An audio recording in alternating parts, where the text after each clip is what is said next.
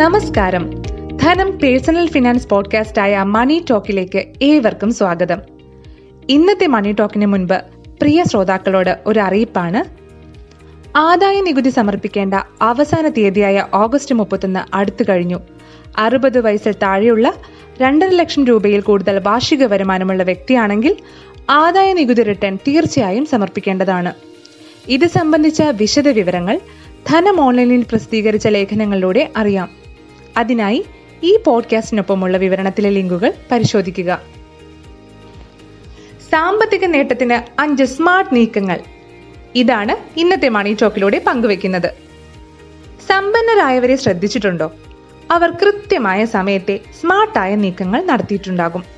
ഒന്ന് ശ്രമിച്ചാൽ ഓരോരുത്തർക്കും നിക്ഷേപങ്ങളിലൂടെയും ശരിയായ നീക്കങ്ങളിലൂടെയും സാമ്പത്തിക നേട്ടമുണ്ടാക്കാൻ സാധിക്കും. ഇതാ അതിനായുള്ള അഞ്ച് വഴികളാണ് ഇന്നത്തെ പോഡ്കാസ്റ്റിൽ പറയുന്നത്. ഒന്നാമത്തേതും എളുപ്പവുമായ മാർഗം എൻ പി എസ് അഥവാ നാഷണൽ പെൻഷൻ സിസ്റ്റമാണ്. എൻ പി എസ് നിക്ഷേപകർക്ക് രണ്ട് രീതികൾ തിരഞ്ഞെടുക്കാം. ഓട്ടോ ചോയ്സും ആക്റ്റീവ് ചോയ്സും. ചെറുപ്രായത്തിലുള്ളവർ ആക്റ്റീവ് ചോയ്സ് എടുത്ത് കൂടുതൽ ഇക്വിറ്റിയിൽ നിക്ഷേപിക്കുക. എഴുപത്തഞ്ച് ശതമാനം വരെ ഇത്തരത്തിൽ ഇക്വിറ്റിയിൽ നിക്ഷേപിക്കാം. സാധാരണ പെൻഷൻ പ്ലാനുകളിൽ വരിക്കാരൻ മരിച്ചാൽ പങ്കാളിക്കും കൂടി മാത്രമാണ് പെൻഷൻ ലഭിക്കുക. എന്നാൽ എൻ പി എസിൽ നോമിനിക്ക് ബാക്കി പണം മുഴുവൻ കിട്ടും. ഇപ്പോൾ എൻ പി എസ് പൂർണമായും പേപ്പർലെസ് ആയിട്ടുണ്ട്. ആധാർ നമ്പർ പാൻ കാർഡ് എന്നിവ ബാങ്ക് അക്കൗണ്ടുമായി ബന്ധിപ്പിച്ചിട്ടുണ്ടെങ്കിൽ ഇരുപത് ഇരുപത്തഞ്ച് മിനിറ്റിനുള്ളിൽ തന്നെ അക്കൗണ്ട് ഓപ്പൺ ചെയ്യാനും സാധിക്കും. ഭവന വായ്പ മുൻകൂർ തിരിച്ചടയ്ക്കുന്നത് ഒഴിവാക്കുന്നതാണ് മറ്റൊരു മാർഗം. കടങ്ങൾ അടച്ചു തീർക്കുക എന്നത് മധ്യവർഗക്കാരുടെ ഒരു പൊതു സ്വഭാവമാണ്. ബാധ്യതയെ പേടിക്കുന്ന ഇവർ കുറച്ചധികം പണം കയ്യിൽ വന്നാൽ ഭവന വായ്പ മുൻകൂർ അടച്ചു തീർക്കാൻ ഓടും. എന്നാൽ ഈ തീരുമാനം അത്ര നല്ലതല്ലെന്നാണ് സാമ്പത്തിക വിദഗ്ധർ പറയുന്നത്. നികുതി ഇളവ് നേടാൻ ഏറ്റവും നല്ലൊരു മാർഗമാണിത്. ഭവന വായ്പ കൃത്യമായി അടച്ചു പോകുന്നുണ്ടെങ്കിൽ അധികമായി കയ്യിൽ വരുന്ന തുക സിസ്റ്റമാറ്റിക് ഇൻവെസ്റ്റ്മെന്റ് പ്ലാനിൽ നിക്ഷേപിച്ച് ദീർഘകാലാടിസ്ഥാനത്തിൽ സമ്പത്ത് സൃഷ്ടിക്കാൻ സാധിക്കുമെന്ന് വിദഗ്ധർ ചൂണ്ടിക്കാട്ടുന്നു. ഇനി ഇൻഷുറൻസ് പരിരക്ഷയിലൂടെ കുടുംബത്തെയും സമ്പത്തിനെയും സുരക്ഷിതമാക്കുന്നതിനെ കുറിച്ചാണ് പറയുന്നത്. കുടുംബത്തിന്റെ സാമ്പത്തിക സ്വയം പര്യാപ്തതയ്ക്ക് ഇൻഷുറൻസ് പരിരക്ഷ അനിവാര്യമാണ്. എന്നാൽ എല്ലായ്പ്പോഴും ഓർക്കേണ്ട ഒരു കാര്യം ഇൻഷുറൻസ് ഒരിക്കലും ഒരു നിക്ഷേപമല്ല. ആപത്തുകളിൽ നിങ്ങളെ സഹായിക്കുന്ന ഒരു സാമ്പത്തിക കവചം മാത്രമാണ് ഇൻഷുറൻസ്. ടേം പോളിസി ആരോഗ്യ ഇൻഷുറൻസ് ഇവ രണ്ടും ഒരിക്കലും ഒഴിവാക്കരുത്.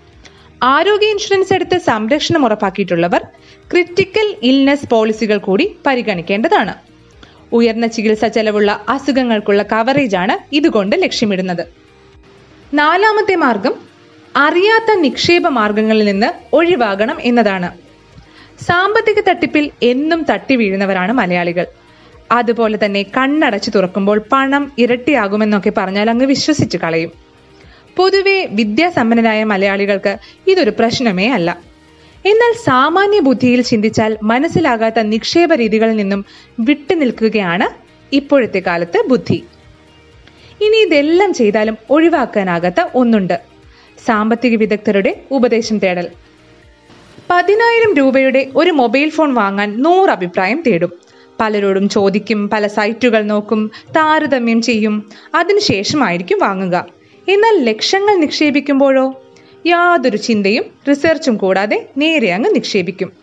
രണ്ട് സാമ്പത്തിക പത്രങ്ങൾ വായിക്കുമ്പോൾ തന്നെ എല്ലാ അറിവും കിട്ടിയെന്ന മട്ടിൽ നേരെ നിക്ഷേപത്തിനിറങ്ങുന്നവരാണ് പൊതുവെ നമ്മൾ. എന്നാൽ കയ്യിലുള്ള പണം ഏതാണ്ട് നഷ്ടപ്പെടുമ്പോഴായിരിക്കും തീരുമാനം തെറ്റാണെന്ന് മനസ്സിലാക്കുന്നത്. നല്ലൊരു നിക്ഷേപം നടത്താൻ ഒരുങ്ങുമ്പോൾ അവരവർക്ക് ചേരുന്നതാണോ? ആവശ്യങ്ങൾ നിറവേറ്റാൻ പര്യാപ്തമാകുമോ എന്നൊക്കെ സ്വയം തീരുമാനിക്കാനാകില്ലെങ്കിൽ ഒരു സാമ്പത്തിക വിദഗ്ധന്റെ അഭിപ്രായം തേടേണ്ടത് നല്ലതാണ്. അവർക്ക് നൽകുന്ന ഫീസ് ഒരിക്കലും നഷ്ടമായി കാണേണ്ടതില്ല. ഇതോടൊപ്പം കൃത്യമായ കുടുംബ ബജറ്റും തയ്യാറാക്കേണ്ടതാണ്. അടുത്ത വർഷം വരാനിരിക്കുന്ന അടുത്ത ബന്ധുവിന്റെ വിവാഹത്തിന് ഇന്നേ ചെറിയ തുക നിക്ഷേപിച്ചാൽ അപ്പോൾ ബുദ്ധിമുട്ടേണ്ട. കുടുംബത്തോടൊപ്പം ഒരു യാത്ര പ്ലാൻ ചെയ്യുന്നുണ്ടെങ്കിലും ഇങ്ങനെ നേരത്തെ പണം സ്വരുക്കൂട്ടി തുടങ്ങാം. ഇന്നത്തെ പോഡ്കാസ്റ്റ് ഇവിടെ അവസാനിക്കുന്നു. നിങ്ങളുടെ അഭിപ്രായങ്ങളും നിർദ്ദേശങ്ങളും ഞങ്ങളെ എഴുതി അറിയിക്കുമല്ലോ. ഷെയർ ചെയ്യാനും മറക്കരുത്. മറ്റൊരു വിഷയവുമായി ധനം പേഴ്സണൽ ഫിനാൻസ് പോഡ്കാസ്റ്റായ മണി ടോക്കിലൂടെ അടുത്താഴ്ച വീണ്ടും എത്താം. നന്ദി.